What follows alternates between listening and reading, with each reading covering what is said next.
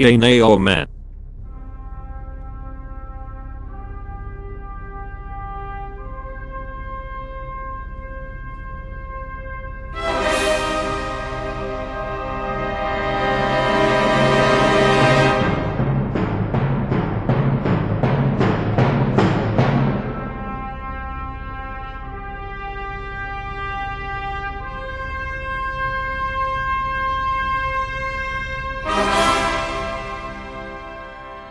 Welcome to another episode of Yay, Nay, or Meh, presented by the Raw Footage Podcast. And I think this is going to be another pretty long show, although maybe not quite as long as the epic length of the last episode, but I had a lot to say about Bad Luck Banging or Loony Porn, but I'm not sure I've got anything I'm quite so passionate about this week, but I do still have a lot of films to get through. At the cinemas, we have the new Mike Mills Joaquin Phoenix film, Come On, Come On, an Afro Caribbean Christmas family drama romance, Boxing Day, a bizarre British indie Silent Night, and a protesting American indie film, Blue Bayou. On streaming platforms, I watched the micro budget Canadian sci fi thriller Between Waves. And on Netflix, I watched two foreign language films on my way over to Bristol on the bus the French animation The Summit of the Gods, and the Turkish thriller Grudge. So that's seven films in total that I'm going to be talking about in this episode. So without further ado, let's get on with the reviews. Big screen.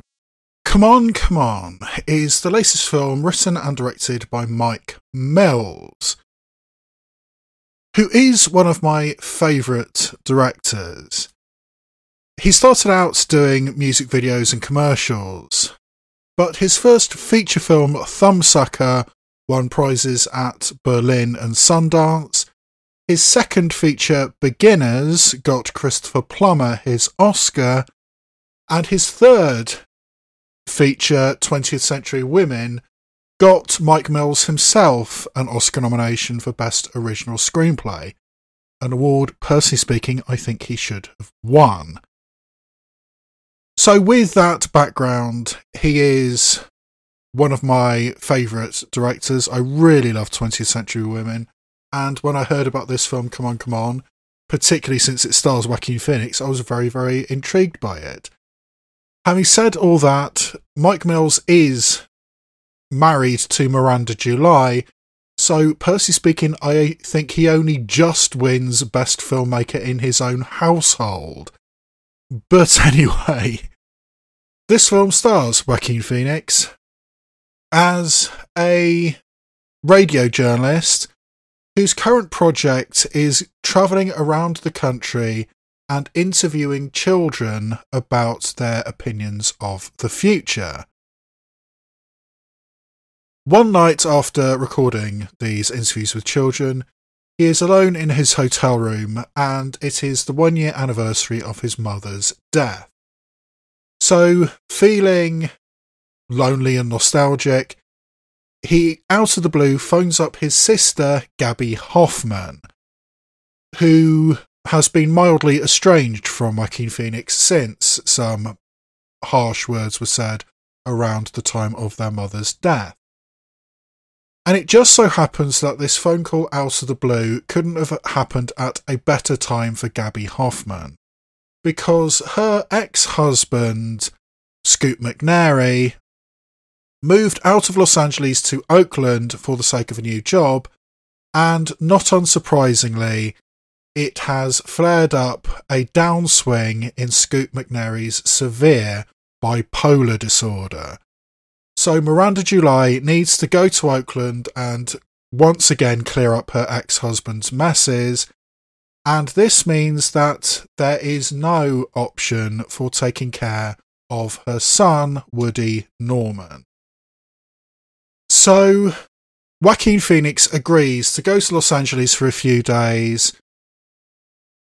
He's between assignments in his recording children project, so he goes to Los Angeles for a few days in order to take care of his nephew Woody Norman. But again, not unsurprisingly, sorting out Scoot McNairy's messes in Oakland is taking a lot longer than Gaby Hoffmann anticipated. So suddenly, Joaquin Phoenix is the de facto parent for his nephew for an extended period of time. A period of time where, for his work, he needs to go back home to New York and then go to New Orleans. So it ends up that for several weeks, Joaquin Phoenix is in sole custody of Woody Norman and taking him on this gigantic cross country road trip, during which this weird kid and his mildly estranged uncle connect and bond and all that kind of stuff.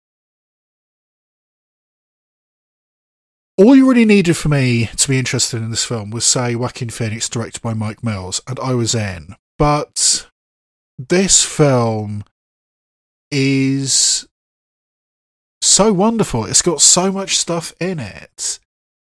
It's been beautifully and lovingly shot in black and white. It's got some really interesting philosophical thoughts about parenting, about childhood and about the direct process of parenting, the day to day, the moment to moment process of parenting, and suddenly being thrust into this role, which you never really anticipated, weren't really prepared for.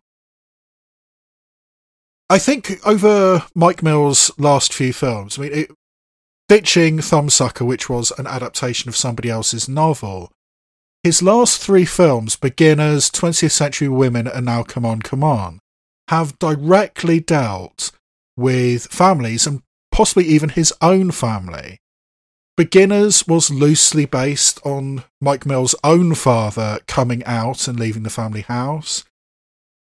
20th Century Women was loosely based on the story of his mother, who was left with a teenage son's raised and support only available through various women, including his own sisters. And now I believe that what Come On, Come On is doing is talking not only about the parenting process, I mean, this sudden responsibility of being the de facto parent for your nephew. I also think it works well as an examination of the sibling relationship the relationship between Joaquin Phoenix and Gaby Hoffmann has not been good. Harsh words were said around the death of their mother and the funeral arrangements. Harsh words were said by Joaquin Phoenix to Gaby Hoffmann about her complicated relationship with her bipolar husband. And Scoot McNairy is hardly in this film at all. I'm not even sure he has audible lines of dialogue. Oh no, he does. Very few audible lines of dialogue but he's excellent in this as he always is. But it's a complicated relationship, and Joaquin Phoenix put his opinions out there which were not appreciated. So, having to spend all this time with his nephew is also an opportunity to examine the sibling relationship between Joaquin Phoenix and Gaby Hoffmann. And that is, I think, very well explored. But mostly, this is about parenting, about the day to day, the moment to moment process of parenting. And this kid, Woody Norman, who is also excellent, in common with a lot of these child actors, he's actually English. He's appeared in things like Poldark and the White Princess and Silent Witness. But he is excellent as a very weird kid. He's got quirks and odd character beats. He does this thing where he pretends he's an orphan and asks to stay the night with Gaby Hoffmann and Joaquin Phoenix and tell them stories about their dead children, i.e., him. It's peculiar. He also has very little filter. He is constantly talking. He doesn't particularly have any barriers, any boundaries, any concept of responsibility. But he, in his own way, is kind of adorable. I mean, on the phone with his sister Gaby Hoffmann, and Gaby Hoffmann says to Joaquin Phoenix, I cannot believe how much I love this boy. There is nothing I would not do for him. But sometimes I just want to strangle him. And Joaquin Phoenix kind of feels the same.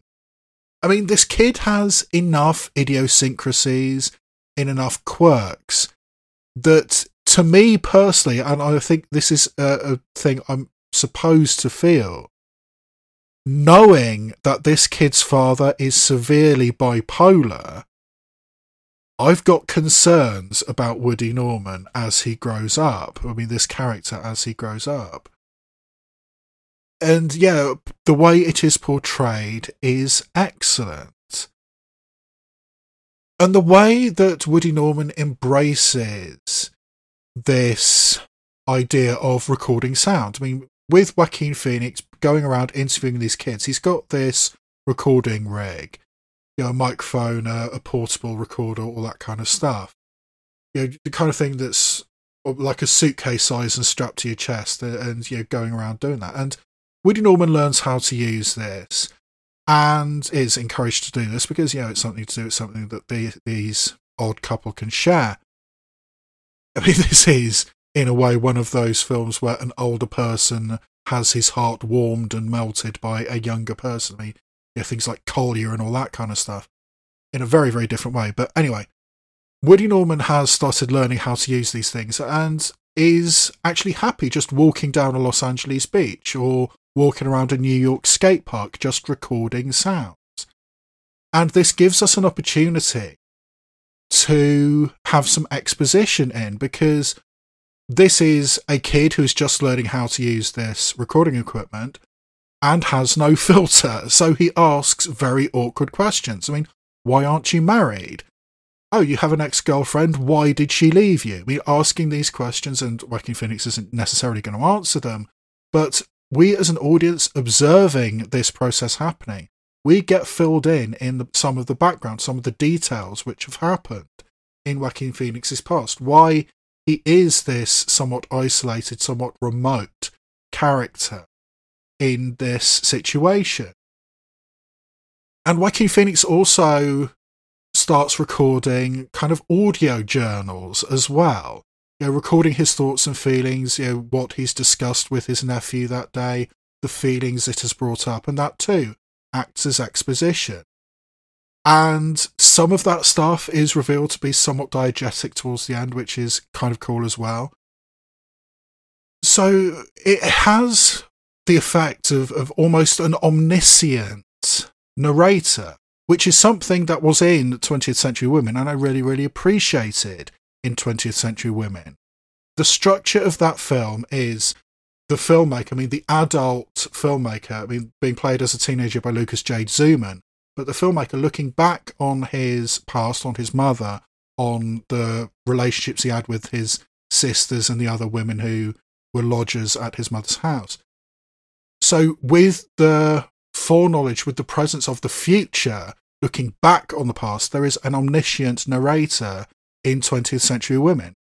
And looking back on the philosophies and the ideas of the 20th century, of the Carter administration, of the way that California developed, the directions it went in, given that this was going into the Reagan era, the uncomfortable directions it eventually went in. And here in Come On, Come On, we have something somewhat similar, only this time it is a real time narration of the ideas, the thoughts, the feelings of these characters. But also through these interviews with young kids, about and the question, the main question being asked is, "What do you think of the future?" This is almost 21st century kids being a sequel to 20th century women. All these kids have these thoughts about you know growing up, about the way that adults treat them, about the environment, about you know the end of the world and all that. And I have to say, I'm not sure if this was scripted or if these were genuine interviews with genuine kids, but these kids are remarkably optimistic about the future. I mean, if you've been listening to me over the past months and years, I am incredibly pessimistic about the future. But these kids have a level of optimism, of know, we can do something, we will do something, we can change the world, we will make things better. And that comes through. And when you compare that and contrast that to the ways that Woody Norman is interacting with his uncle Joaquin Phoenix, it brings everything together. And the filmmaking process itself also adds in little bits here and there. Throughout the course of the film, it basically stops and we have quotations from various sources which build into the themes of this. I mean, we have a quotation from an essay by feminist academic Jacqueline Rose, a quotation from an essay by Kirsten Johnson, the filmmaker behind Camera Person and Dick Johnson is Dead. We have a quotation from a children's book, Star Child, by Claire Nivola, who, by the way, is the aunt of Alessandro, I discovered doing some research for this. But that's a beautiful quotation out of a children's book. And also a quotation from a children's book called The Bipolar Bear Family by Angela Holloway, designed to help children understand bipolar disorder, which, looking at the Goodreads reviews as I was doing research for this, has had mixed responses from people who actually have bipolar people in their family. But regardless, the idea that understanding these things and developing these things and using real quotations from other real people in these stories the film itself becomes a little bit of a lecture. I mean, it's a tiny bit like Bad Luck Banging or Loony Porn, which I watched last week, in that it is directly giving us information. It is just directly giving us these quotations and letting us sit with it and letting us ruminate upon these ideas and these thoughts which have been presented to us. It's a really, really powerful film. And kind of charming, kind of sweet.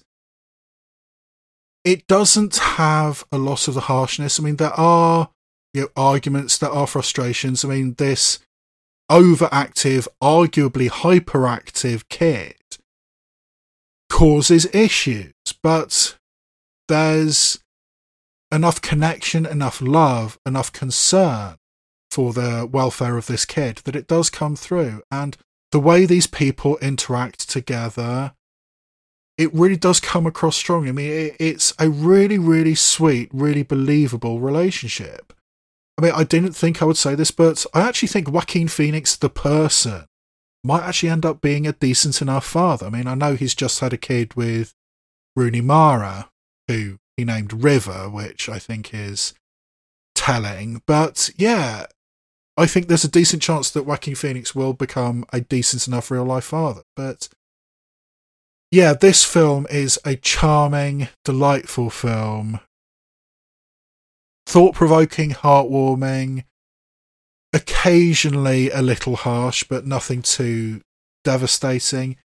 It's really, really nice, and I do thoroughly recommend it. So for me, Come On, Come On, available in the cinemas, is a yay. Next up is the Christmas esque movie Boxing Day. One of those large ensemble films set around the Christmas period with misunderstandings and romance and all that kind of stuff. Only this time it's an almost entirely Afro Caribbean cast. It is written by, directed by, and stars Aml Ameen, who is a very talented young actor who's appeared in films like Yardie Until Death and TV shows like Sense8 and I May Destroy You. He's an actor I really, really admire, and apparently he's currently filming something where he's playing Martin Luther King. It's a biopic of the activist Bayard Rustin, directed by George C. Wolfe, who did Ma Rainey's Black Bottom, and Aml Ameen's the guy who's playing Martin Luther King. So, hey, good gig if you can get it. But anyway, Aml Ameen writes, directs, and stars in this film as a successful author who currently lives in New York with his girlfriend, Aja Naomi King. He is just about to publish his latest novel. And with the success of this book, he takes the time to prepare an elaborate proposal to his girlfriend. And as he brings out the ring, Aja Naomi King throws up. Which obviously kills the mood a little bit, but there's an explanation for this. Secretly, Naomi King has just discovered she's pregnant and is concerned about telling her partner because Aml Ameen has made the public statement he doesn't want kids. So, as this personal traumas are going on, he is strong armed to go back to his native London in order to do a book tour to promote his latest novel. This is something he is reluctant to do because he basically hasn't seen or spoken to his family in two years since he ran away to New York after an uncomfortable Boxing Day party. But now he's going back and he needs to reconnect with his mother, Marianne Jean Baptiste, his siblings, Tamara Lawrence and Sheyi Cole, his estranged father, Robbie G, and also his ex girlfriend, played by Leigh-Anne Pinnock from Little Mix, who in the two years since Aml Ameen left the country has become a world famous singer. Something he has not told his current girlfriend, potential fiancée Aja Naomi King. So, of course, everything's going to get really, really complicated, particularly when Marianne Jean Baptiste is concerned that her new boyfriend, who she works as a teacher with, Stephen Dillane, is white and will this large, loud Afro Caribbean family accept this new relationship? So everybody crammed into this small house together with cross purposes going on, lots of subplots, lots of misunderstandings, lots of romance. But everybody's going to kiss and make up at the end. Of course they are, because it's that type of movie. And it is that type of movie. It's just that it's an entirely black cast or black main cast, with the exception of Stephen Dillane as the new potential boyfriend for Marianne Jean Baptiste, and Claire Skinner is also in the film. She's actually the mother of Leigh-Anne Pinnock because this nice white lady married a Nigerian man, so she's the one white face in this very loud black family or black community. And yeah, it's kind of refreshing seeing that. And I, I kind of like the fact that the film is called Boxing Day because this family are Jehovah's Witnesses who don't traditionally celebrate Christmas. So yeah, that's uh, an interesting thing, and that is something that you know is very prevalent in the black community. I mean, the Williams family, the Venus and Serena, Jehovah's Witnesses, and that's part of the film King Richard. I believe Michael Jackson was a Jehovah's Witness as well. So yeah, this idea of a large Afro Caribbean family reconnecting and everybody got issues with each other. I mean, Marianne Jean Baptiste publicly announcing that her husband Robbie Gee had cheated on her and impregnated somebody else and kicked him out of the house at this Boxing Day party as Aml Ameen was about to propose to Leigh-Anne Pinnock. And he then runs away and falls in with Aja Naomi King. And now, for the first time in two years, Aml Ameen is back and Leigh-Anne Pinnock wants him back because she's just been very publicly broken up with in a very tabloid way from an irresponsible and somewhat idiotic rapper. So there's all different kinds of stuff going on. The kid brother, Sheyi Cole, is trying to form a relationship with a slightly older woman, a slightly older woman who is currently dating his own cousin, and his own cousin is violently opposed to this all different kinds of stuff is going on, and it's the kind of stuff that happens in this kind of film. It's just been made by a an entirely black cast and black people behind the camera. I mean, there's stuff in here about the differences between the one Nigerian character in the film and the rest of the people who are Caribbean and or Jamaican. There's stuff about Leigh-Anne Pinnock having a much more successful career because she's a lighter skinned black woman, me and being mixed race. There's stuff about you're making a point that Leigh-Anne Pinnock has to some degree had to assimilate in order to become successful. And the fact that, you know, this is a Jehovah's Witness family, or it seems to me at least. Those little details and the ways that black British people interact with themselves and the wider world, this is something we don't necessarily see a lot of, and I think it's something that needs to be appreciated and promoted, and I think it's fine. This is a film that doesn't really surprise you. I mean, everybody has a happy ending. The people who should be together end up together. Although, personally speaking, I was kind of hoping that Leigh-Anne Pinnock, the ex girlfriend, world famous singer, was going to end up with Aml Ameen's sister, Tamara Lawrence. I thought it might be going in that direction because Tamara Lawrence is her quote unquote assistant, but basically she does fuck all and just hangs around with her famous best friend. And I started to think maybe Leigh-Anne Pinnock and Tamara Lawrence are going to end up together, but you know that doesn't happen. But yeah, it, it's it's the kind of cheesy well, mildly cheesy Christmas romance thing which you were anticipating. By the end of the film, there is not one, but three grand romantic gestures which are attempted in the best rom com style. I mean, there's one that's directly ripped off from Love Actually. I mean, that is one of the most ripped off scenes in history nowadays. But I like the fact that not only are there not one, but three grand romantic gestures in this film, but only one of them is successful and only partially successful at that.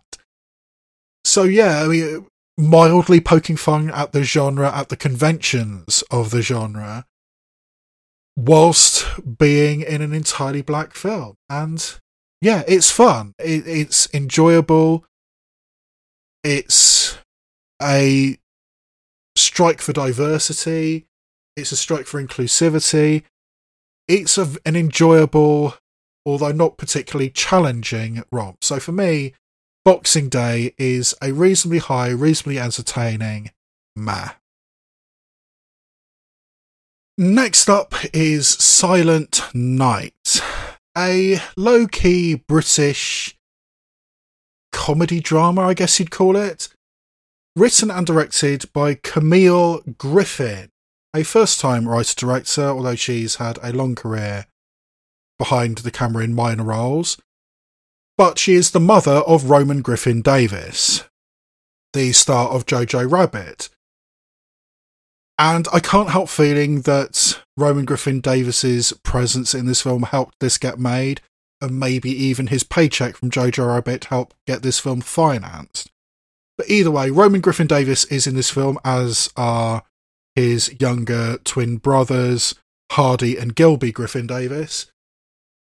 But this is a film starring Keira Knightley and Matthew Goode as the parents of the Griffin Davis boys, who are gathering together in a nice cottage in the countryside for Christmas, inviting over all their university friends in a big party which happens every year.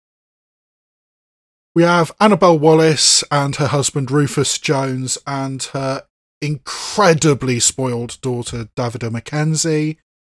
we have Lucy Punch and her partner Kirby Howell Baptiste. And we have Sope Dirisu and his much younger partner Lily Rose Depp.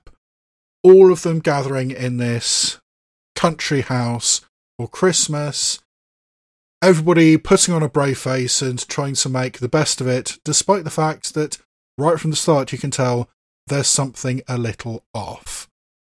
And it turns out that covering the globe and rapidly coming towards this remote corner of England is a gigantic cloud of toxic and fatal gas. Some people say it's been caused by the Russians, some people say it's nature fighting back, but either way, this gas cloud is coming and it will kill everybody within a few days. So, this Christmas party is the last Christmas party that any of these people will ever have. So, can they have a nice time and be promoting the idea of peace and love to all men?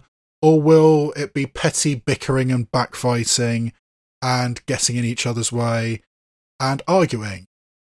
What do you think? This is Britain, after all. And in a lot of ways, I think this is a very, very British film. I think the class struggles of Britain are what is mostly on display here. It's one of those situations where I wish American audiences or audiences around the world knew what the significance of a Waitrose carrier bag was. I felt the same thing in the British film Bait from a couple of years back, where these visitors into Cornwall bring Waitrose bags with them. For a British audience, that's immensely significant. For people around the world, they're just not going to pick up on that. But it is easy to pick up on the type of people we are living with here in Silent Night. Keira Knightley is desperately trying to keep everything in order, desperately trying to say everything's fine, despite the fact there are quote unquote exit pills in the house, which everybody is intending to take at the end of the weekend. But these are privileged, arguably spoiled people who are gathering together for this Last Supper. It actually kind of weirdly reminded me of Peter's friends. You know, those kind of lovey people that you knew at university, all gathering together and everybody's got secrets, everybody's got problems in their background. And there's not many nice people. I mean, pretty much all the adults in this film are selfish idiots. Keira Knightley is so concerned that you know her children should have a happy last few days on Earth that she is trying far too hard to make things happy you know, hiding the fact from her children that the world is coming to an end, despite the fact they've seen the internet, they know it for themselves. There's Annabelle Wallis, who is coming into this household, and it is very clear very early that because this is the end of the world, her intention over this weekend is to ignore her rather boring husband Rufus Jones and instead finally try to get into the pants of her childhood best friend Sope Dirisu. And Sope Dirisu is not having that because his partner Lily Rose Depp, he's in a happy relationship with, and she's also recently pregnant. But because she's a little younger than the rest of them and American, she is ignored and overlooked. But I think the worst example of the kind of privilege we are talking about here is Lucy Punch. Lucy Punch comes with her girlfriend or wife, I'm not exactly sure which, but Kirby Howell Baptiste is the partner of Lucy Punch. And it happens enough that it becomes a pattern that whenever somebody asks Kirby Howell Baptiste, How are you? Lucy Punch replies, She's fine. And she says, Oh, you like Fanta, don't you? And it's clear that Kirby Howell Baptiste doesn't. I mean, she is a very domineering character. She's a control freak. She's not a nice person. And Kirby Howell Baptiste just sits there and takes it because she is something of an incomer into this close group of friends from university, being the partner of one of them. But time and time and time again, Lucy Punch dominates her partner Kirby Howell Baptiste, and is just not a nice person. And the little girl, Davida Mackenzie, who's probably, I don't know, 13 or 14 maybe, comes in dressed as a princess and instantly demands that she be given sticky toffee pudding, which she has demanded earlier. So her father and Matthew Goode have to go to a nearby Tesco Direct and break into it in order to get sticky toffee pudding. And everybody knows that this kid is a bully and a bitch, but nobody's allowed to say anything. And yeah, I mean, the British attitude to politeness, to society, to family is brought to bear here. And I think an upper class understanding of all these things. I think weirdly, this is very much a film about class. These are privileged people who are gathering together and trying to live their last few days comfortably and failing. And all of this is being observed by Roman Griffin Davis. I mean, this is very much an ensemble film. But if there is a lead, I would say it is Roman Griffin Davis. I mean, it certainly helps if your mother's the director. But Roman Griffin Davis is seeing all this stuff going on and knows it's all bullshit and calls out the fact that it's bullshit. I mean, because this is essentially the end of the world, he has been given permission to swear by his parents. So he takes advantage of this opportunity with glee. He's swearing constantly throughout this film. Usually saying, What the fuck are you talking about? You have ruined this life. I mean, this is all your fault. What are you trying to do? We know the world is coming to an end. We don't need to be protected. I mean, this is a concerned mother or concerned parents desperately trying to hide from her children stuff which they already know and stuff which they know will affect them directly. In a lot of ways, Roman Griffin Davis is the voice of sanity in this whole thing. He knows what's coming, he can understand what's coming, and he can see through all the bullshit. I think it's very notable that the most sensible characters in this film are two of the younger ones. I mean, there's Roman Griffin Davis and also Lily Rose Depp, you know, this American woman who's, you know, the partner of Sope Dirisu, is pregnant by Sope Dirisu, but he's probably 10, 15 years younger than all the other adults in this gathering. And she has this attitude, you know, the end is coming. We need to talk about this. We need to address this. We need to confront this. And she is being rather sensible and making rather sensible points. But because she's younger and American and an incomer, she's ignored. And I think that is a very, very deliberate thing. Everything here is leading to the fact that these privileged white people fucked everything up and they're trying to hide it. I mean, there's at one point where Annabelle Wallis and Keira Knightley are sitting down together and talking to her children, and, and this is something you see in the trailer. And they are saying to their children, look, what you need to know is this is not your fault. It's not our fault, but it's not your fault. I mean, they are singularly refusing to take responsibility for the cataclysm which is coming. And it's in some way or some form, it's probably their fault at some point, yet they refuse to take responsibility or even acknowledge the problem exists. And it's a very telling moment, I thought.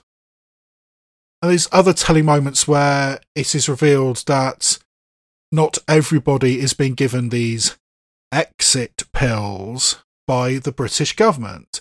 Illegal immigrants and the homeless are not being given a chance to die painlessly and with dignity instead of you know hemorrhaging everywhere as will happen when this gas reaches them and that makes a point as well i mean i think this is a film which has a point to make a political statement to make but i'm not entirely sure it succeeds in making that point this is a film I was really impressed with for a lot of it, or, or at least I appreciated a lot of it.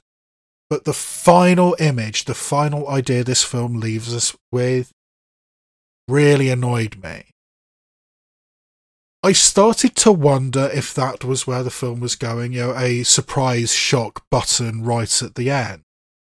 And I was hoping it wouldn't happen because in my mind it was unnecessary. But it does happen. There is a surprise shock twist ending right at the end. But it actually doesn't mean anything. It doesn't say anything. It's just a moment of jolting surprise just as you are leaving the film. It doesn't add anything, it doesn't achieve anything, and arguably, it conflicts with the thesis that the film has been putting forward. The ideas that the film is promoting are arguably diminished and or destroyed by this final image, which I thought was just totally, totally unnecessary. So yeah, I was very annoyed by that final button at the end, which doesn't make any sense and doesn't add anything. But all around, the cast is good. I mean, Keira Knightley is great. I mean, a weird niche she's carved out for herself as you know, woman living through the end of the world with uh, seeking a friend for the end of the world from what about five or six years ago now. Lily Rose Depp proving that she is a good actress again. I think she is the vo- another one of the voices of sanity in this. Lucy Punch is always good value, but she is basically a monstrous character in this. Annabelle Wallis, who it is revealed does have traumatic things in her background, but still, she shouldn't be behaving like that. I mean, ignoring her husband and making advances to Sope Dirisu, who is attached to somebody else. These are not nice people, but it's all been acted incredibly well. So, yeah, Silent Night is a sometimes funny, sometimes thought provoking movie. It does have some entertainment value to it, I think. There's some very, very good stuff here, but I really, really hated the button right at the end, which is unnecessary and, and doesn't work. So I think that does diminish it a little bit in my mind, and it's just those final two or three seconds of the film which annoyed me. But other than that, it's a decent enough film, so in cinemas, Silent Night is a pretty high, pretty entertaining, pretty thought provoking meh. The final cinematic film I watched this week is Blue Bayou, a film written by, directed by, and starring Justin Chon, who possibly you know from the Twilight movies. He was apparently in some of those. He's done lots of stuff on TV and film in America but now he's directing a film which actually premiered at the Cannes Film Festival earlier this year, which is kind of impressive. But it does have a hot button issue at its centre, and his co star in the film is Alicia Vikander, who does have international profile. So Blue Bayou got attention at the Cannes Film Festival, and, in my opinion, deservedly so. It tells the story of a man played by Justin Chon, who was born in Korea but then was adopted by an American family into the deep bayou in southern Louisiana and has grown up entirely in America, has a wife, Alicia Vikander, who is pregnant with his child, and he is the only father that his stepdaughter Sydney Kowalske has known. Sydney Kowalske's biological father and Alicia Vikander's ex-husband, cop Mark O'Brien, basically ran off almost as soon as she was born, and it's only now when Sydney Kowalske's about six or seven that Mark O'Brien has any interest in his daughter at all. But Mark O'Brien is concerned about his daughter now and does want more access to his daughter. So when Mark O'Brien and his partner Emory Cohen see Justin Chon and Alicia Vikander and Sydney Kowalske at a local supermarket, there is a confrontation between these uniformed and armed cops, Mark O'Brien and Emory Cohen, and Mark O'Brien's ex wife, Alicia Vikander, during which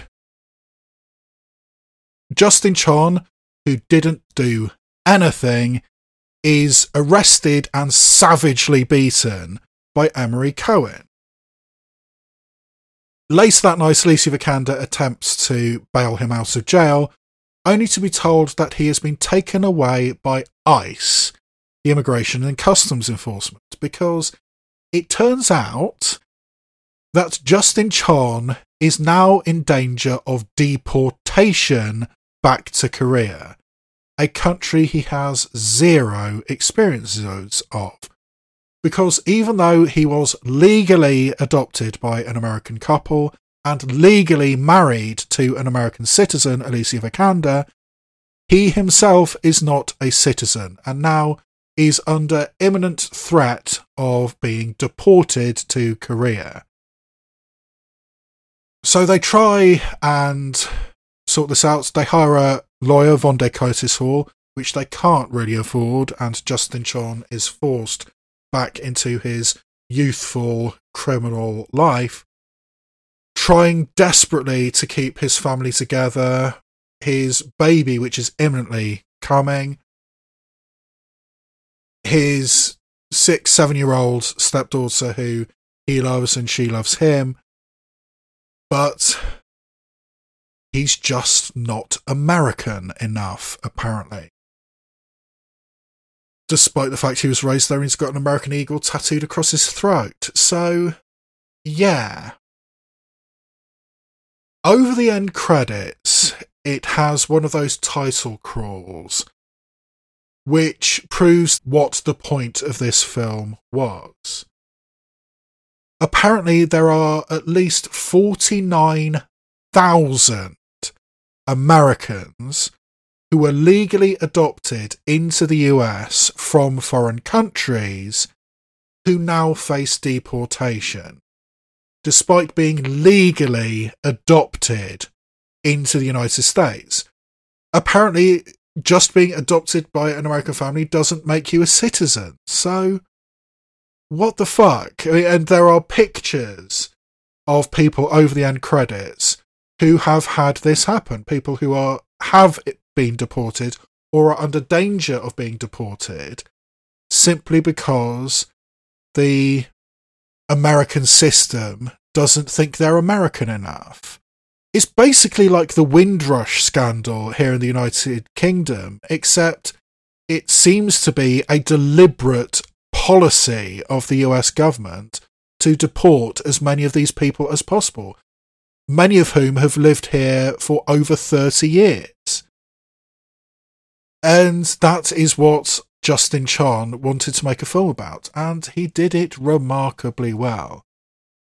I, I have never come across Justin Chon before. I mean, like I said, apparently he was in the Twilight movies. He's done other stuff. Never seen him before. But he's very, very good in this. Not only as a, a writer and director, but also as an actor. I absolutely believe this working class, hard working family man who loves Alicia Vikander, loves his stepdaughter, Sydney Kowalske, works as a tattoo artist, is desperately trying to get other jobs at the beginning of the film because you know he's got a baby on the way. And the opening scene is a job interview which doesn't go well. I mean the guy interviewing him says you know where are you from? I'm from st francisville up in the bayou a bit. No where where are you really from? And the fact that he's got a couple of felony convictions in his youth also doesn't help. So, I mean, the racist attitude being put towards this guy is horrible to see and unfortunately all too believable.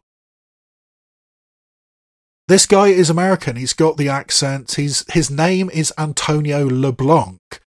I mean, how Louisiana do you need? But he's got Asian features, and apparently he's not a citizen. So he's just going to have to accept all this stuff which is being put in front of him. And trying to work through this court case, Alicia Vikander just doesn't understand why Justin Chon isn't doing everything to try and get back into the country or, or stop himself from being deported. And you know, why aren't you connecting with your mother? You, you told me your mother was dead.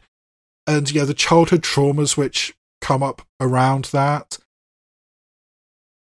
are painful to hear, but there's so much cross purposes. I mean, Alicia Vikander starts sort of drifting away from Justin Chon, particularly because Alicia Vikander's mother, Geraldine Singer, is in her ear saying, you know, he was never good enough for you anyway. So he's got no hope, he's got no connections, and he's probably going to be deported to a country he knows nothing about. All because his partner's ex husband decided to mess with him. Now, to be fair, Mark O'Brien, the actual father of Sydney Kowalske, isn't outright racist or outright violent, but his cop partner, Emory Cohen, sure as hell is. And now, because this racist redneck cop decided he wanted to help his partner in getting rid of his rival, he's going to be deported. And a guy with a gun can just do that. I mean, it's a total abuse of power. But that's the situation that Justin Chon has to deal with. And now he's in a situation where he has to prove legally that he is a valuable member of society. And how many people, if you were born in, say, or say you were born in the United States, and suddenly you have to prove you are a valuable member of society, a useful member of society. How many average people could actually do that? And yet, this guy who is raised in America is suddenly forced to do that. And forced into a bureaucratic nightmare where the paperwork matters more than actual real life where what things look like on paper, what you can prove on paper, matters more than real life, than a genuine situation. You know, a, a loving, committed relationship, a strong father figure to Sydney Kowalske, a baby on the way, yet that just isn't good enough. I mean, this is an angry film. It made me angry, and I'm not directly affected by it, but it just seems such an absurd situation. How is it possible that if you are legally adopted into the United States, you are not automatically a citizen? Why is that the situation we are in? But apparently that is, and 50,000 odd people are affected by this situation. So, yeah, Justin Chon wanted to make a point, and he did. He also made a really, really fascinating film. I think there's poetry here. There's a recurring image of the one thing he remembers from his childhood, his babyhood in Korea. You know, a Korean woman surrounded by water lilies. I mean, making the comparison that a bayou surrounded by water lilies could just as easily be in Southeast Asia as it could be in Louisiana. There's a subplot involving a connection, a friendship he forms with a dying Vietnamese American woman. I mean, she's completely fine because she came in as a refugee, but this woman, Linh Dan Pham, meets randomly Justin Chon in the hospital. You know, she's getting chemotherapy and he's uh, there for a checkup for his unborn baby and they connect. I mean, and you know, Sydney Kowalske in the way that small children do say, "Hey, you look like my dad." You know, this Vietnamese woman and this Korean man. So there, there's a bond there, uh, and finding an Asian community, even if it's Vietnamese, not Korean. I mean, that's something that means something because it's not necessarily something he's ever had. And the ideas of identity that are brought in, I mean, it's, it's actually kind of poetic. And I do think there's some really nice things here. And yeah, Justin Chon as actor, writer, and director impressed me enormously in this, and I'm fascinated to see what he comes up with next. I think it's a pointed statement that one of his friends is actually an immigration agent, and there's some complex relationships come up there and complex relationships between Justin Chon and Alicia Vikander, particularly with the poison being poured in the ear by Alicia Vikander's mother, Geraldine Singer. So, yeah, a family drama, a political drama, done in a really poetic way.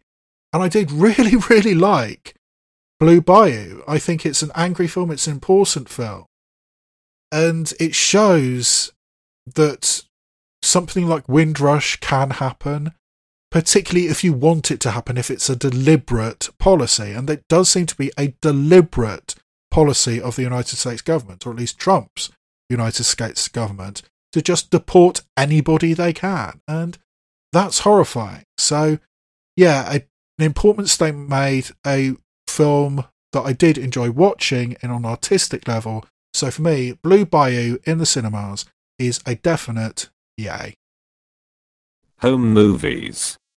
Between Waves is a micro budget sci fi romance that when I first saw the trailer for it and I thought, okay, that's interesting enough to put on the list, I thought it was British, but as it turns out, it's Canadian. It is written and directed by Virginia Abramovich, who has a background in children's television and lifetime movies. This seems to be her first proper feature length film, if you can call it that. Oh, yeah, not to completely dismiss lifetime original TV movies, but this does seem to be the first feature length film she's produced out of those auspices.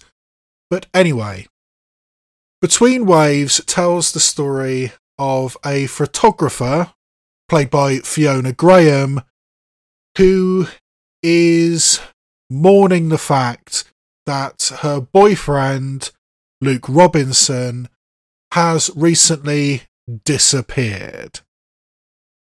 She's constantly calling up the detective in charge of this missing persons case She's overly concerned with what happened to him. She's also popping tranquilizers like they're candy and is in a pretty sorry state. But one day, almost as she's completely given up ever seeing her boyfriend again, she sees him running down the street in Toronto and follows him. And he starts saying all these strange things about, I've done it, I've managed to do it, water is the key, that is the way between multiverses.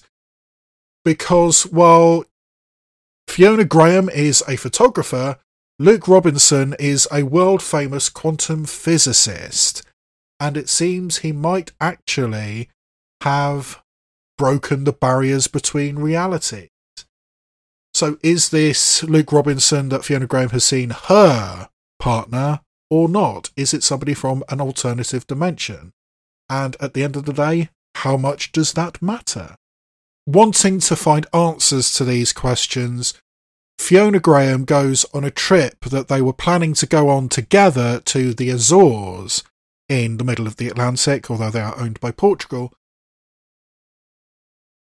trying to reconstruct the final trip that Luke Robinson wanted to make, and possibly see between realities and see different versions of herself and her partner Luke Robinson, and maybe even a child, which she is somewhat ambivalent about being currently pregnant, which is also something which is whirling around in her mind. So, can this couple reconnect across different dimensions? And is it even a good idea if they do? So, as I was sitting down to watch Between Waves, I mean, it was one of those situations that I was randomly flicking around iTunes just seeing if there was anything new, and I noticed that this film, Between Waves, was available very, very cheap. And I put this on the list a couple of weeks ago, and I thought, okay, since I can get it at a significant discount, I may as well check it out. And as I was sitting down to watch it on iTunes, I realised that this is one of those films that is very, very cheap.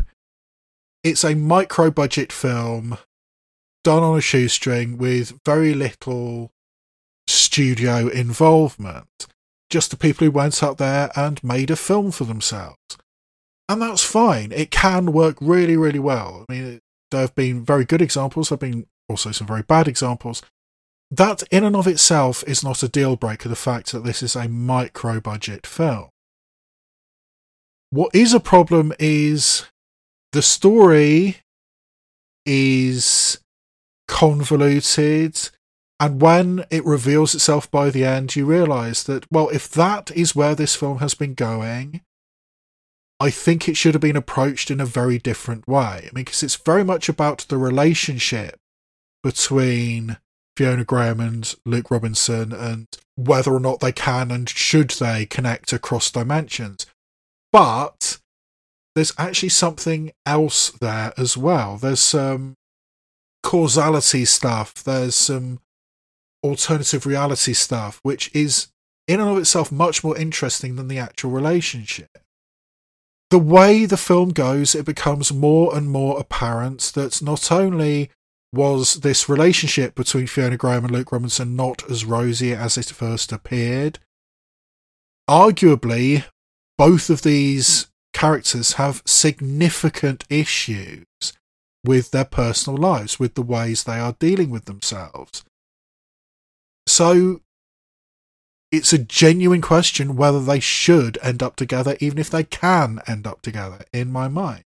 And that is a much more fascinating thing. I mean, traveling across dimensions and causing havoc whilst you do it, that's interesting. Whether or not these two people end up together, I just don't care. And yeah, that's an issue. I also don't think the acting is particularly up to snuff. There's one or two bomb notes, there's a couple of wooden deliveries in the midst of this. And the script really, really laser focuses on certain things, making absolutely sure you know certain pieces of information, hammering them home to the point that it just doesn't feel natural. So I think this is. I mean, it's damning with faint praise, but it's the word that comes to mind. This is an adequate film. The acting isn't quite good enough. The script isn't quite good enough. The story isn't quite good enough, or at least I think it focuses on the wrong things. There's some really, really fascinating concepts at the centre of this, but they're just not approached in, a, in any direct way. I think more should have been made of the fact that throughout the course of the film, in the midst of her grief, Fiona Graham is popping tranquilizers and could well be hallucinating. And people, multiple people say to her, "Do you think you're hallucinating?"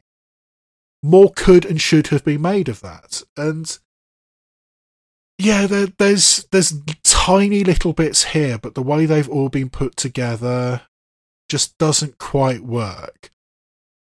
I like the fact that this is a film set in the Azores. I'm not sure I've ever seen that before. And an Azores not at the height of summer, so it's sort of like wind-swept islands in the middle of the Atlantic, and that's a an interesting atmospheric foggy place to shoot. I mean, I'm sure they must have got tax breaks or something to shoot in the Azores, but yeah, that's an intriguing place, but not enough is done with the location, in my opinion the idea of glimpsing alternative dimensions, alternative versions of yourself, alternative versions of your partner. I don't think enough is done with that, and I, I think they mildly fudge the concept of the multiverse. This idea of water being the the barrier between dimensions. That's a little silly, quite frankly. And yeah, it, it's it's just not quite good enough on any level. And yeah, it's um, it's a situation where I, I want to try and find these films. I want to try and find the undiscovered gems. The films that didn't get enough publicity, didn't get enough money. Sometimes you can find diamonds in the rough. Unfortunately, this is not really one of them. I mean, it's not so terrible that it's a complete wash, but between waves, he's probably not worth it. I, I certainly don't think it's worth paying for. Eventually, no doubt it will show up on Sky Cinema or Netflix or something, and if you can see it for free, yeah, it's, as I said, it's an adequate film. If you want to kill a couple of hours, then fine. But in any other circumstances, I just don't think it's worth it. So, Between Waves, available on streaming platforms, is a pretty low, pretty forgettable meh. Netflix and chill. The Summit of the Gods is a French animation which has been released onto Netflix and is directed by Patrick Imbert, who has worked on excellent French animations like April and the Extraordinary World and the absolutely fantastic and charming Ernest and Celestine, one of the most underrated animated films of the last 20 years.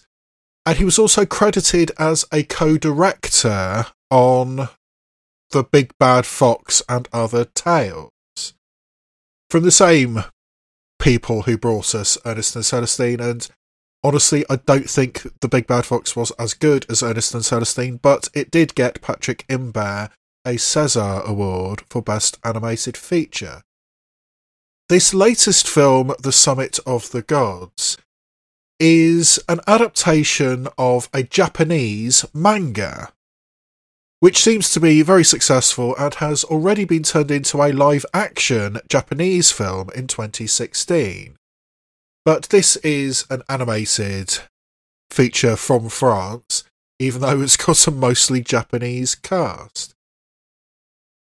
It is set in 1985 as a Japanese photojournalist who works for climbing magazines is in the Himalayas and is getting bored and frustrated with these expeditions he is following, which are never quite good enough to actually succeed in what they're doing, reach the peaks they're climbing.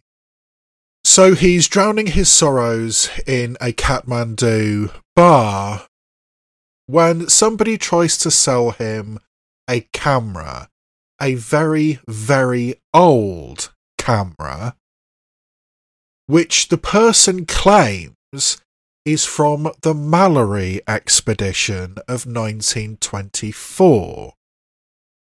Now, the first person who we know successfully climbed Everest, or at least the first Westerner we know successfully climbed Everest, was Edmund Hillary in 1953. But in 1924, there was a British expedition led by George Mallory, which might have made it. One morning in 1924, George Mallory and his climbing partner Sandy Irvine were 800 feet from the summit of Everest as they set off and were never seen again. Even though George Mallory's body was recovered in 1999, it still remains a matter of great debate whether George Mallory was the first Westerner to reach the summit of Everest. So, naturally, in 1985, in this bar in Kathmandu, this Japanese journalist is very, very eager to get his hands on this camera, which might prove one way or the other whether George Mallory ever reached Everest. But before he can buy this old camera, the person who's trying to sell it to him gets beaten up, and the person beating him up says, don't take my stuff, and wanders off.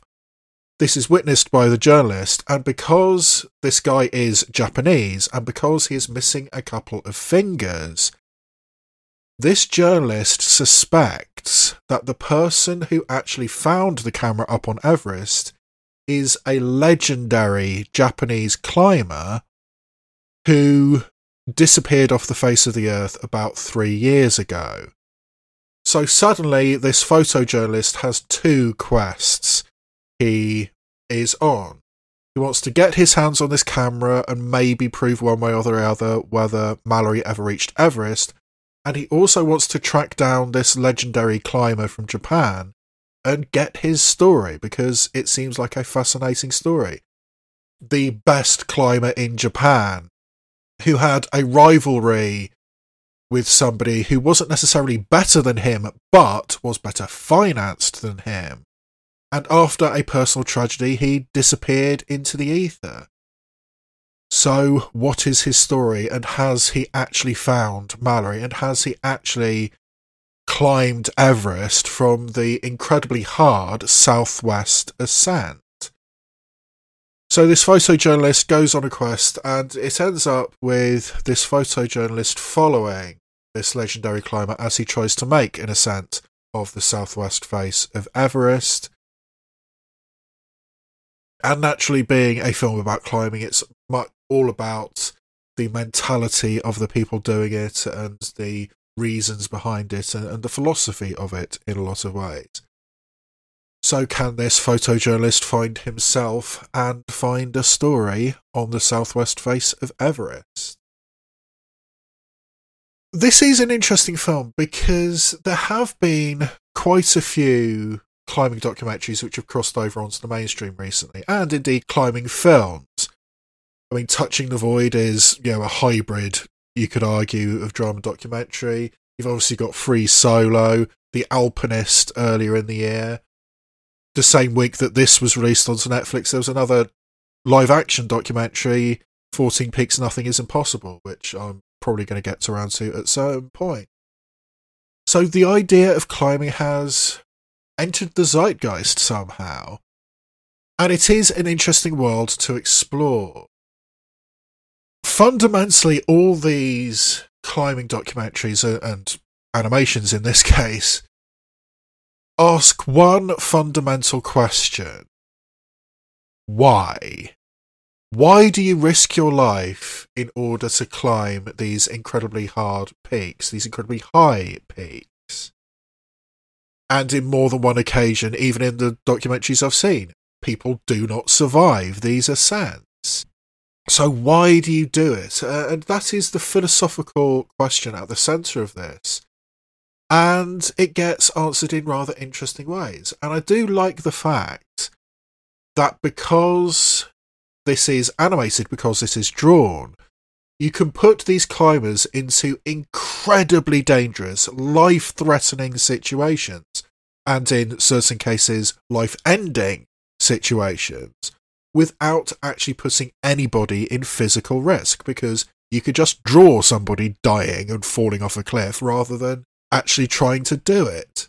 And that does add to the mystique of this, to the philosophy of this. There are large, large stretches of this film which are basically dialogue free.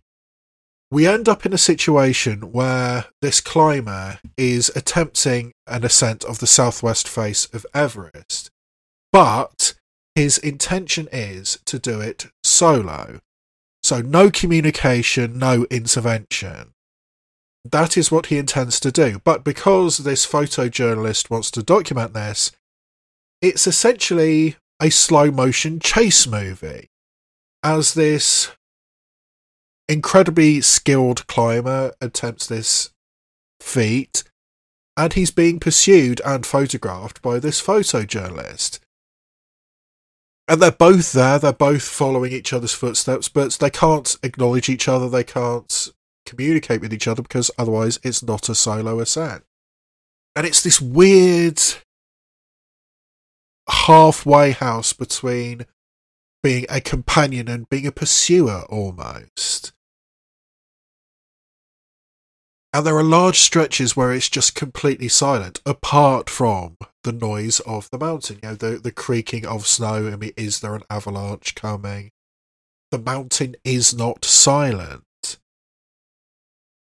It is constantly reminding you that Mother Nature is there and it does probably want to kill you. And it's really, really fascinating and kind of gripping. I mean, perhaps not as gripping as if it had been live action, I'm mildly curious about the Japanese live action version of this from 2016, but drawing it, having it animated, puts everybody in these very dangerous situations. And you do feel it. There are moments of great tension, there are moments of great drama. But it's also a character study of this very, very talented climber who did do great feats in his youth. He made fast ascents, first ascents of particular climbs in Japan. He did get a reputation, but he never was able to pursue his passion because he was such a misanthrope, you know, such a, a an isolationist attitude. I am going to climb this. I mean, yeah, the other guy was there too. No, I was the first guy to do this peak he alienates so many people that he just doesn't get the sponsorship. He doesn't get the funding he needs in order to make these climbs. And other people, other less talented people, manage to do things that he just isn't able to do because he can't make friends with anybody. It's kind of like the Coen brothers film Inside Llewyn Davis, this is, to some degree, a film about a man who fails at life. Only in this case, he's actually really, really talented. He's the most talented. He just never got the breaks. Until he does this ascent of the southwest face of Everest solo. So the mentality of this person and the traumatic incident which made him you know run off to Nepal uh, and not interact with the world at all. All of those things build into this character. I mean, this obsession with the climb, this obsession with conquering Mother Nature. And equally, this photojournalist has an obsession of his own. He is so determined to document this ascent that he himself goes up the southwest face of Everest, or tries to at least, I mean, so each in their own way are obsessed. You you have this man risking his life to do the southwest face of Everest, and you have the man risking his life to document this, to be the journalist documenting this. And the idea of obsession, the, the need to do this kind of thing, it, it's really powerful stuff. So yeah, I think it works on many levels. I mean, and the animation style is pretty cool as well. A lot of the mountains seem to have been rotoscoped or seem to be modified real photos. It seems far too detailed to be actually drawn all that way. So yeah, that was an interesting idea. with the real life mountains, so to speak, and these animated climbers coming over it. And in certain places, I'm not sure if this was a deliberate choice or if it was just convenient, but there are certain places where this French director Patrick Imbert really does embrace the anime style of Japanese animation. There are certain places where it gets very, very choppy and very, very repetitive. There's certain framing choices which come straight out of Japanese animation. I mean, a good example is this sequence where the camera is about to be sold and this climber catches the thief, he has him by the throat against the wall. I mean, it's the kind of thing we've seen many times before, but the same little bit of animation is looped over and over as he's gripping the throat, and you realise that oh, they're just doing the same thing over and over. I mean, it's a very cheap way of doing animation, which Japanese companies repeatedly fall back to because they've got so much content to produce that in a lot of cases the, these anime films and TV shows use very repetitive animation. So I'm not sure if that was a deliberate nod to the anime style. I mean, the look of the film is somewhat anime inspired. But this French film has a very Japanese feel, not least of which because it has Japanese protagonists. But it is pretty cool. This will be eligible for the animated feature Oscar this coming year. In fact, I think the animation list has already been announced of eligible films, and this was on it. I would be surprised if it made a nomination. It probably won't make my list of nominations. But it is an interesting and occasionally gripping animated feature about the mentality of climbing, which is a subject which has been come back to again and again. So for me, The Summit of the Gods, available on Netflix, is a pretty high, solid meh. Next up, we have the Turkish film Grudge, which stars the legendary Turkish playwright, director, screenwriter, actor Yilmaz Erdogan, who also wrote this movie Grudge. It's never acknowledged in the credits for this film, but it turns out that this Turkish film Grudge is a remake of a Korean film from 2015 called Chronicles of Evil, which in turn was based on a Korean manga. Is manga the right term if it's Korean? I'm not sure, but a Korean comic book got adapted into Chronicles of Evil, and now Yilmaz Erdogan has adapted this Korean film and stars in it himself. As a police captain in Istanbul, who has just been given a very prestigious award, which is the first signpost that this guy is just about to get a major promotion. So he goes out celebrating with his team one night, gets in a taxi to go home, but the taxi doesn't take him home. Instead, the taxi driver takes him to a remote wooded area and basically attacks him with a knife. The taxi driver says, You will pay for what you have done, Captain Haroon, and attacks him with a knife.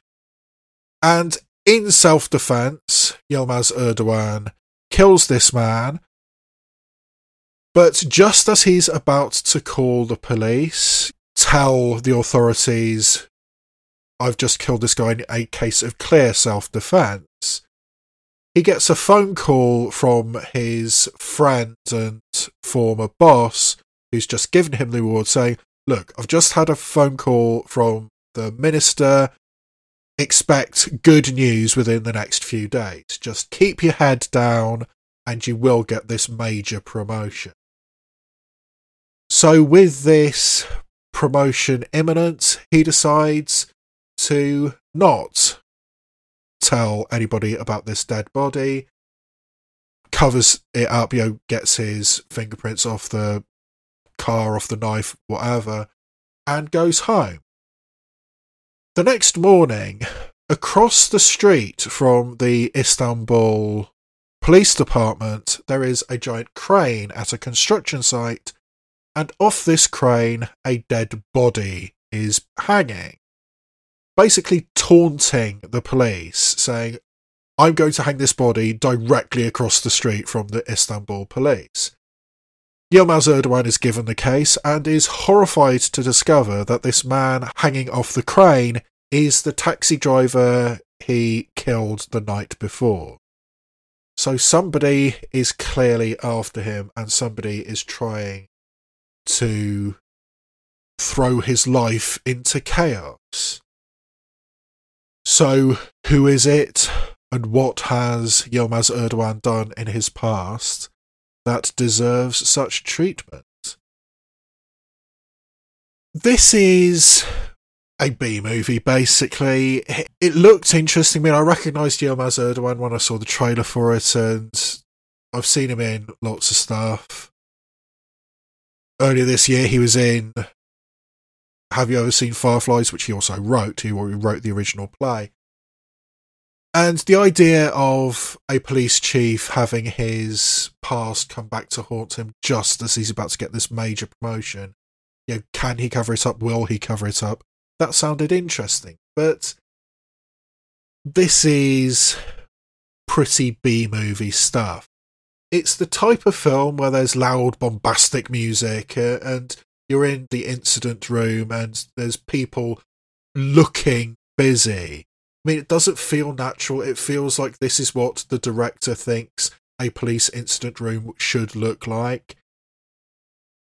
It doesn't feel like a police incident room. It feels like a director's idea of what a police incident room should be. And the director of this film is Turkan Derya, who's done a lot of Turkish television, but I don't think he's actually done a feature film before this. It's the type of film where one of the younger cops completely mishandles evidence. He doesn't put gloves on before he investigates this taxi. He picks up a piece of evidence and doesn't tell anybody about it. At a later part of the film where the cat and mouse games have started, the mind games have started, a suspect asks for the recording equipment to be turned off, and that request is granted at certain points, various people throughout the course of the film have their inner monologue just said out loud. Possibly this is from the original Korean film, and possibly this is, you know, the thought bubbles in the original comic book, but it feels awkward when you put it into a feature film. There's stuff that happens here purely for the sake of plot, purely so we can get to this big dramatic confrontation at the end between Yilmaz Erdogan and the person he supposedly treated badly in the past. And it's a typical kind of maverick cop kind of thing. He has a conversation with an old informant and eventually he just gets beaten up. His friend and former boss says to Yilmaz Erdogan at one point, you know, do what you like after you're promoted, just don't beat anybody up right now. I mean, there's a low level of corruption which is going on here. I mean, what he actually did in the past, which people have got this vengeance fueled plan out for him. I mean, this very elaborate revenge plan. It's intricate. It's got believable patsies. It's got lots of moving parts. It's really, really elaborate uh, for what, in relative terms, is a, a minor crime which Yilmaz Erdogan committed in his youth. So yeah, it, it's got lots of cliches, not particularly well handled and some odd decisions in the directions this film went. So, yeah, as a pretty standard potboiler, it functions. It's okay, but there's so much better stuff out there. So, I, I, at the end of the day, I just don't think Grudge is worth it on its own terms as a somewhat unbelievable, somewhat B movie, police procedural. It's okay, but there are better things out there. I don't think you'd have a bad time watching it, but at the same time, I just don't think it's worth watching Grudge. It's not a particularly passionate nay, but I think I am going to give Grudge, available on Netflix, a nay. There is just better stuff out there coming attractions. It's another oddly busy week at the cinemas next week.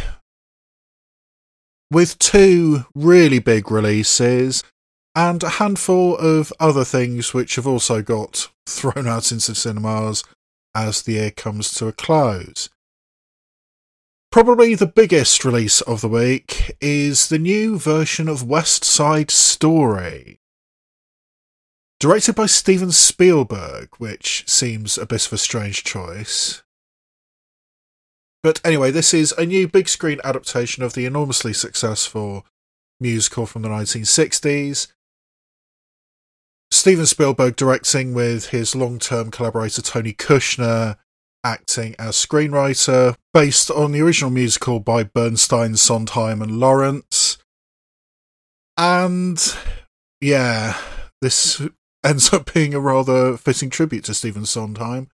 One of the earliest things that Sondheim got famous for, but West Side Story is a classic tale, or I suppose Romeo and Juliet is a classic tale, and bringing it to the big screen in this incredibly divided world in which we live in does seem appropriate. I mean, especially as they've actually bothered to cast ethnically appropriate actors in this version. Rita Moreno, the awesome Rita Moreno, does return to this version of West Side Story in a minor role, but as far as I can tell, all the Latinx characters are played by Latinx performers, including complete newcomer Rachel Zegler playing Maria, Ansel Elgort is playing Tony, and I wasn't aware he had any background as a singer. But yeah, I mean, as I've already been saying this year, it's been a really good year for musicals. So let's see if this film version of a classic musical is up to snuff. The other big release of the week is the kiddie friendly film Clifford the Big Red Dog based on the classic series of children's books, which I must admit I don't think I ever read when I was a kid. I'm not hugely familiar with Clifford the Big Red Dog. And from everything I've seen in the trailer and everything I've seen in the publicity, it looks firmly aimed at a very young audience. But it's one of those situations that it's playing at the Odeon, so I can just walk in using my Limitless card, so I'll probably end up watching Clifford the Big Red Dog. It does actually intrigue me that in the trailer there is a Wilhelm scream, so yeah, that was interesting. Yeah, it's uh, a story of a girl living in modern day New York who gets a red puppy who overnight grows to about 10 feet tall, and hijinks ensue with this girl and a mildly irresponsible uncle, played by Jack Whitehall, who I'm honestly not the hugest fan of, but anyway. Clifford the Big Red Dog, I can see it for free, so I'll probably end up watching it anyway. There's another film out this week, which is an Icelandic film called Lamb, which actually got submitted by Iceland to this year's Oscars. And I'm somewhat on the fence about seeing this film. I mean, I've already had the opportunity to watch it. It was one of the films that was playing at the Film Bath Festival, but I skipped over it because it doesn't strongly appeal to me. It looks kind of weird. It's basically a horror film which stars Noomi Rapace, who apparently already spoke Icelandic before she was cast in this film. So there's very little that woman can't do. That's at least three languages she apparently speaks fluently, but anyway. Noomi Rapace and her husband are sheep farmers in remote rural Iceland and are desperate for a child. And when something strange is born in their sheep shed, this might be the answer to their prayers. Or is it? And yeah, it looks like kind of a folk horror fable kind of thing, and it doesn't strongly appeal to me, but we're in a situation where next Wednesday, as I'm recording, the 15 film long list for the international feature competition this year will be announced. And if Lamb is one of those 15 films, and I think it's got something of a history, it's done some of the festival circuit. If it does end up on that 15 film long list, I will end up watching it and releasing my review. But otherwise, I'm not really sure I'm interested enough in Lamb to make the effort to go and see it because it's actually not playing in Bath, which I was a little surprised to see. I was assuming that if I did want to watch it, I can just pick it up when it got released on the little, but it's not being released at the little, so there you go. There might be a review of Lamb, the Icelandic film, next week, but as things stand, probably not. And there are another couple of foreign language films which are getting releases this week, but they're films that I've already got reviews of from way back at the beginning of the year. There is the Norwegian film Hope, which was on last year's or this year's, the beginning of this year's list of foreign language Oscar shortlists or international feature Oscar long list. So, because it was on that 15 film list. I watched it through extra legal means and I've already recorded my review of it. It's about a woman who is a director. It's somewhat based on the director's real life. And she gets cancer again and has to deal with it, has to deal with the potential of leaving her children, her stepchildren behind her.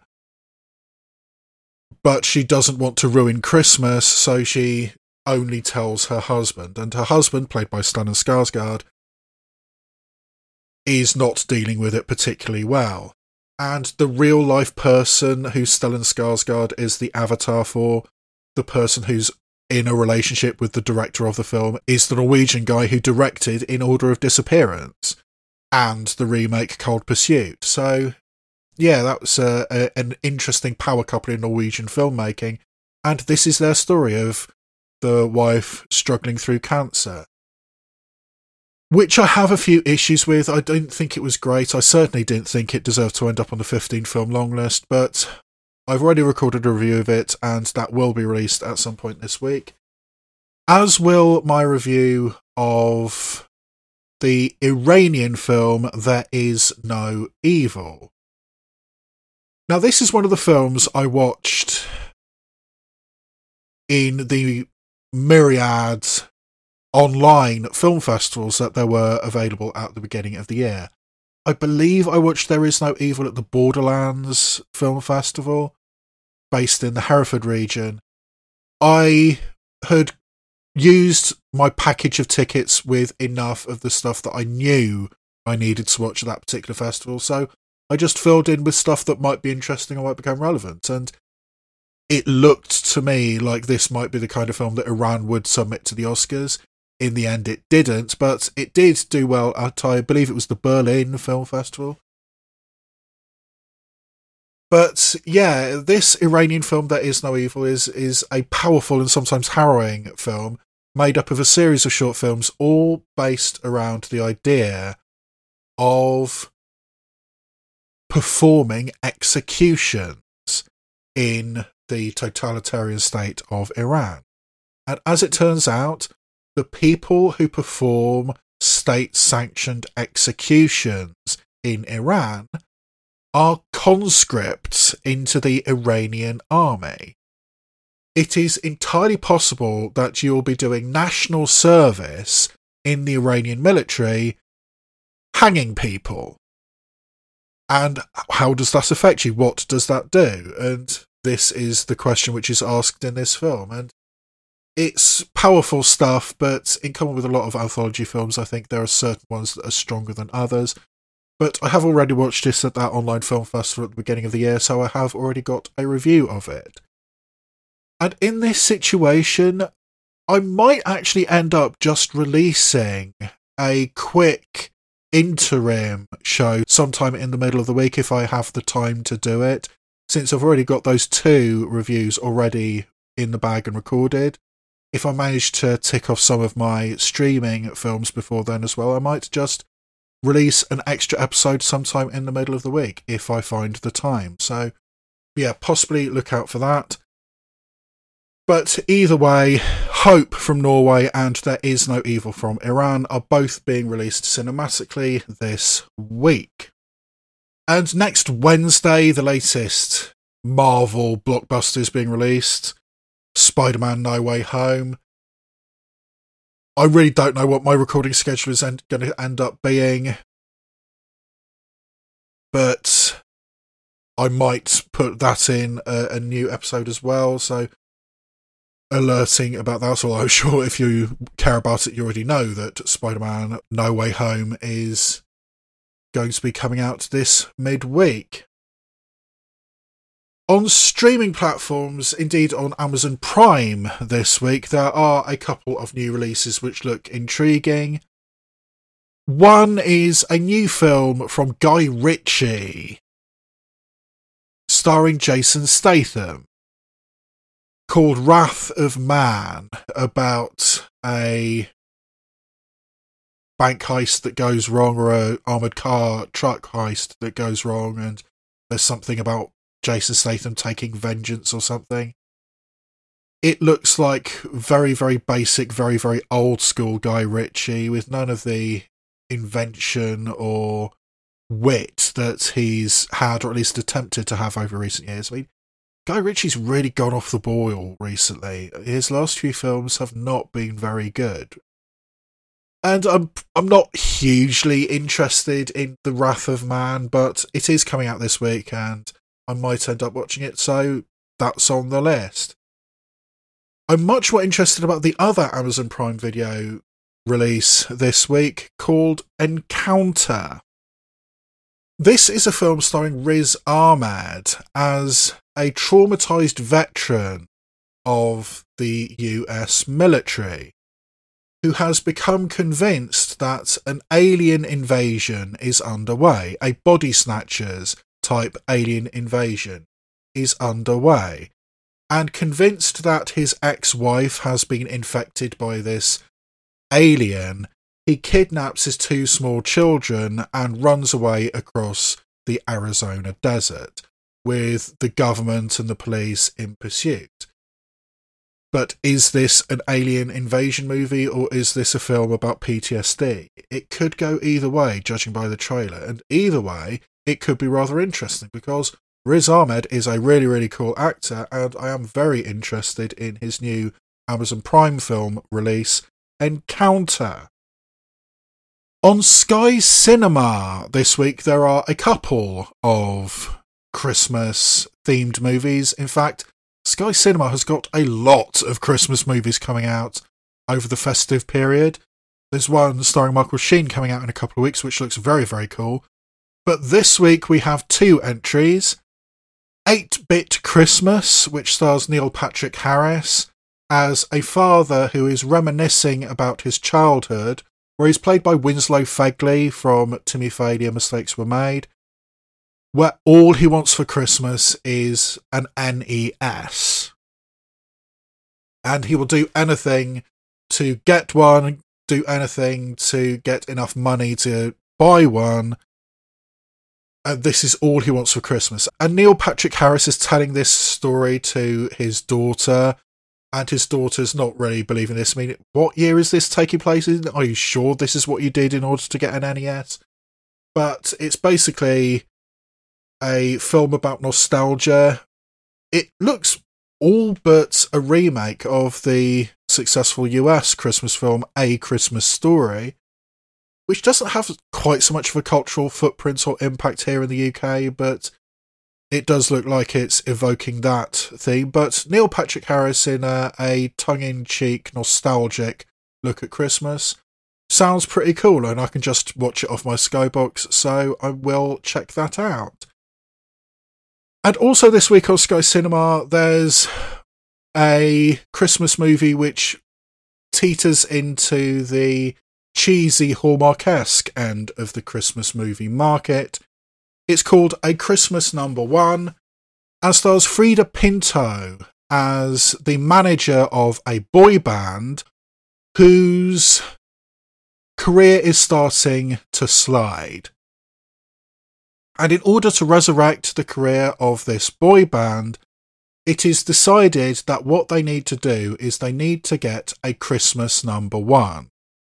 So, desperately searching around online, Freida Pinto comes across a very sick teenage girl singing a Christmas song. And Freida Pinto thinks, okay, this is not only a good song, it's a good story. We need to get access to this song. So she goes and finds the sick girl, and it turns out the song was written by her uncle, Iwan Rheon, who is the bassist in a death metal band. And he's the one who wrote this song, and is very reluctant for this charming song that he wrote for his sick niece to be used to resurrect the career of this boy band. So Freida Pinto and Iwan Rheon start clashing together in a Christmas movie. So of course they're going to end up kissing by the end of the movie, or at least I assume that's what's going to happen. It's that kind of film.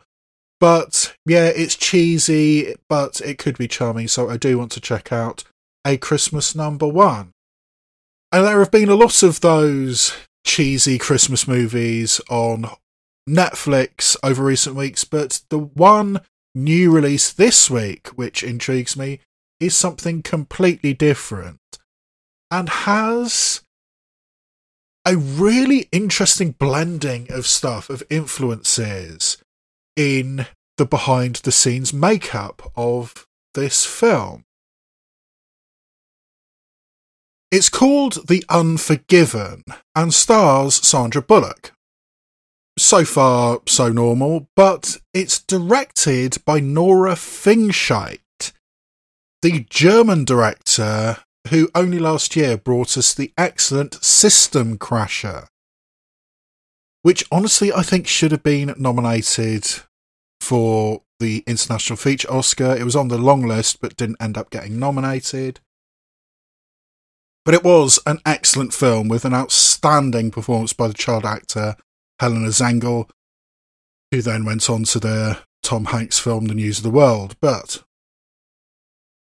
the film is also based on a British TV miniseries called Unforgiven, written by the awesome British screenwriter Sally Wainwright.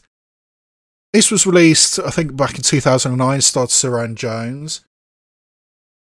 And tells the story, as this film, The Unforgiven, does, of a woman who is released from jail after committing horrendous crimes, but she wants to put her life back together. She wants to reconnect with her daughter, but society will not forgive her for what she's done in the past.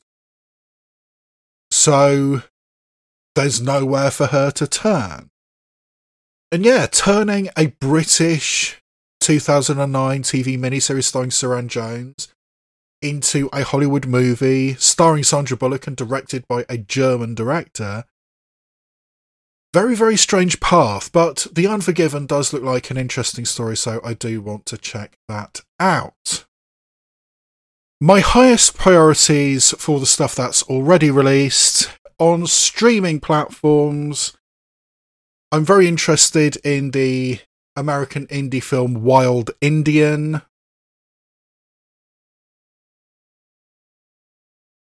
The two handed American indie The Last Days of Capitalism. And the micro budget films from America The Way You Look Tonight and What She Said. I'm also very intrigued by Daniel Bruhl directing himself in the German film Next Door. On Netflix, my highest priorities are the potential Oscar winner, The Power of the Dog, and the other Stephen Sondheim related musical released in recent times, Tick Tick Boom. As I said, there are several cheesy Christmas Hallmark esque films that Netflix have released recently, and the one that I think I'm most intrigued in is the Cary Elwes, Brooke Shields, starer A Castle for Christmas. I'm still intrigued, even though it's months past Halloween, in Night Teeth, Collateral Only Vampires, and also the German film Prey, I think, is what I'm going to watch the next time I have to travel over to Bristol on the bus. Because it's easier watching a film with subtitles when you're watching it on the bus. So, yeah, Prey is basically hunting humans for sport. is the approach as a group of German man, I think on a stag do, go into the woods and start being picked off by a sniper.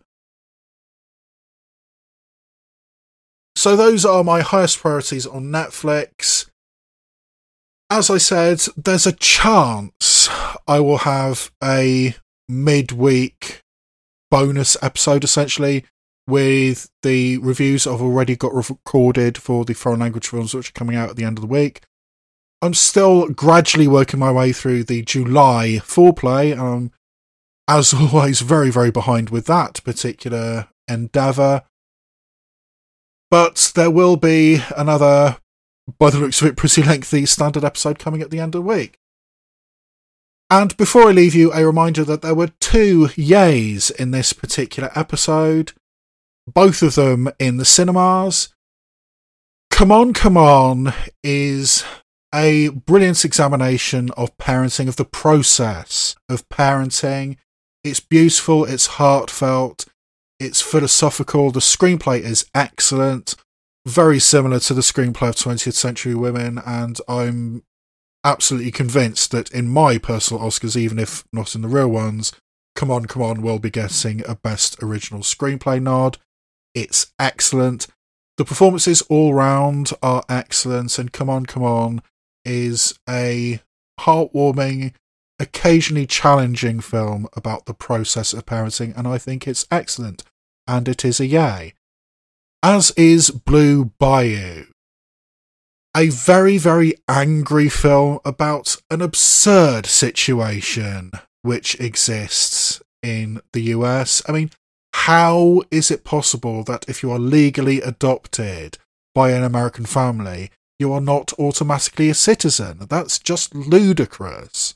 But that's what we have, and Justin Chon has made a film which highlights this absurd situation and does it really, really well.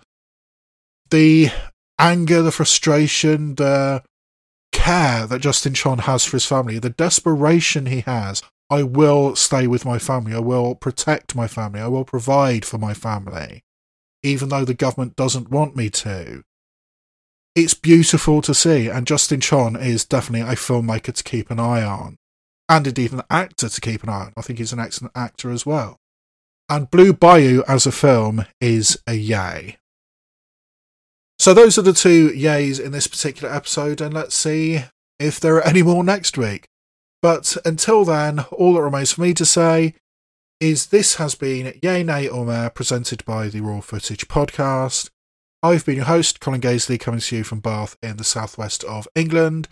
Email is rawfootagepodcast at gmail.com, or you can tweet me at rawfootagepod. And I will see you next time where I shine a light on cinema, both obvious and obscure.